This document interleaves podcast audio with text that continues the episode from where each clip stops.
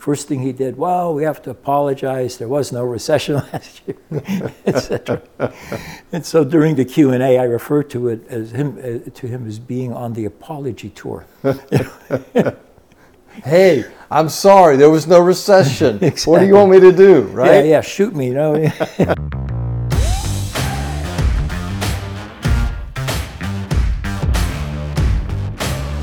Good afternoon. Welcome to the North Point of View. I'm here with Dr. Walter Kemmsies. Walter, good afternoon. Good afternoon, Mark. Hey, man, how are you? I'm great. How are you? I'm great. Hey, I, I was watching a commercial uh, last week in the NFL playoffs, and uh, it was um, what are the hardest two words to say? And, and it was, I'm sorry. Walter, this is the apology tour, man. Yes, it is. the, the, economists are all out there.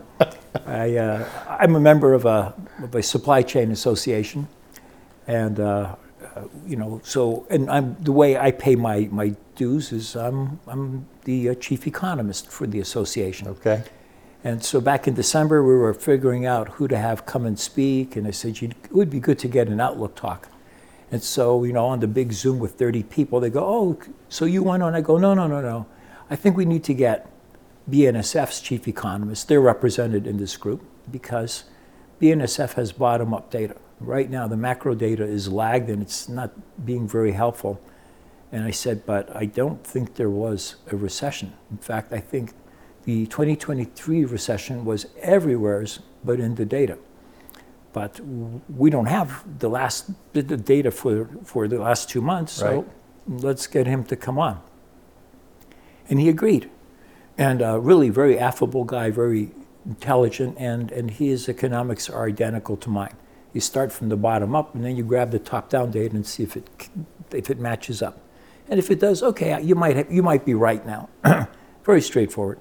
So uh, he got up, and uh, First thing he did, well, we have to apologize. There was no recession last year, etc. and so during the Q and A, I refer to it as him uh, to him as being on the apology tour. hey, I'm sorry, there was no recession. exactly. What do you want me to do, right? Yeah, yeah, shoot me, you know. so uh, um, now everybody's saying no recession for this year, so that's the consensus view. Yeah, the, the, the soft landing, which of course, when everybody says it, then that's when I get worried. Right? exactly. so, so not that we want to get into this now because we should talk about it in another uh, podcast, but uh, all of the stuff the, uh, that's going on with the canals, particularly with the, uh, the Houthis, is forcing a lot of ships to either pay a ton for insurance to go through the Red Sea or else they have to uh, run the ships a little faster and, and a little longer by going around the Cape of Good Hope, coming from you know Asia to Europe and East Coast. Where the pirates have gotten back into business again now too, apparently, right? Exactly. Pirates are back. They've always been there, but they've become a little more active, is what it is.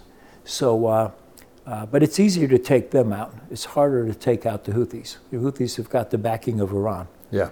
And so, uh, you know, they've uh, they, they get a lot of intel from Iran, and um, you know, to deal, you know, I mean, the, the obvious solution is you go to Iran and just bomb the hell out of it, uh, but that's just going to start a geopolitical yeah, expansion. that's that's, and that's the domino exactly effect. So, I, I, I read something and I I meant to double check it, but something where the shipping rates have quadrupled in the last 30 days because of this and I, that seemed like a really high number but yeah no that's not right. They've, they've they have increased about 2x maybe in some places 3x okay.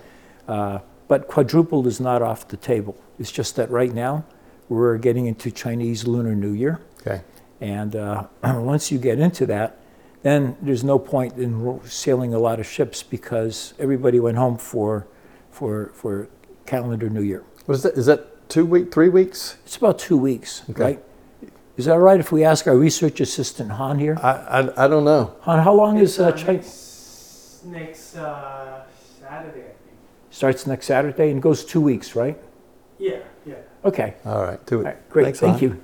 So it's uh, it's good to have I a. think, I think. so it's uh, it's good to have a. So we've got a we've got a a gap there that's going to take a little bit of the pressure off. But but here in another 30 days, if it's still on, Oh, no, there won't be because, see, once we get all the stuff out that we need, uh, so before China shuts down for half a month, okay, once that's out, when you, when everybody comes back on, uh, there's no need to be, to, to have so much pressure. You can slowly go back and rebuild. So if you see things, the, the sea rates going that high, it wouldn't happen until, oh, easily March. okay, But the air freight rates have been very slow to rise, and we're seeing some sh- slow shifting. You know, we're seeing combinations of sea and air, and we're seeing air and air. And a lot of it is stuff that goes to the Middle East, you know, uh, Saudi Arabia, Dubai, and then it gets flown out to Europe and North America. And that's been picking up. The air freight rates have risen a little bit, but uh, a lot of people, when this started, said, oh, they're going to make a lot of money in air freight. Yeah, right. Show me the money. There ain't no money. and but but the the article in the in the journal yesterday, maybe it was this morning. Um, I mean, they, there was a graph of you know the gateways, you know the Suez Canal problems, Cape of Good Hope problems, Panama Canal no water, uh, not no water, but No, no, There- no, there you're are right. Issues good way there. to put it. um, and so, like, in a moment, it's like we, we've, we've got a worldwide problem with shipping. Um, how, how does this get resolved? I mean, if, as you say, we're not going to go to war with Iran, uh, I don't think. No, and so we, we continue to have this pressure. The Panama Canal thing, you, we've talked about that before. I mean, that's a long term solution, right? Well, the Panama, could, yeah, they, they have a long-term solution. They could actually do it pretty quickly. Yeah, the, the big issue is uh, the political will. You know, you have a, a lame duck president who, I quite frankly, I think made a very bad choice. But nonetheless, they've got a plan to fix it. Uh, and then, of course, uh, Isn't there though some option with the water down in Panama? Like they could either put the water in the canal or they could have a like a resort or something. I mean, you, you were telling me something about that. Yeah, well, they have uh, no, no, no. It's that's not the. It's not so much that. Um, it was a copper mine. Oh, got it. Yeah, and so. Uh, Not resort copper mine. My bad. Yeah, no, no problem.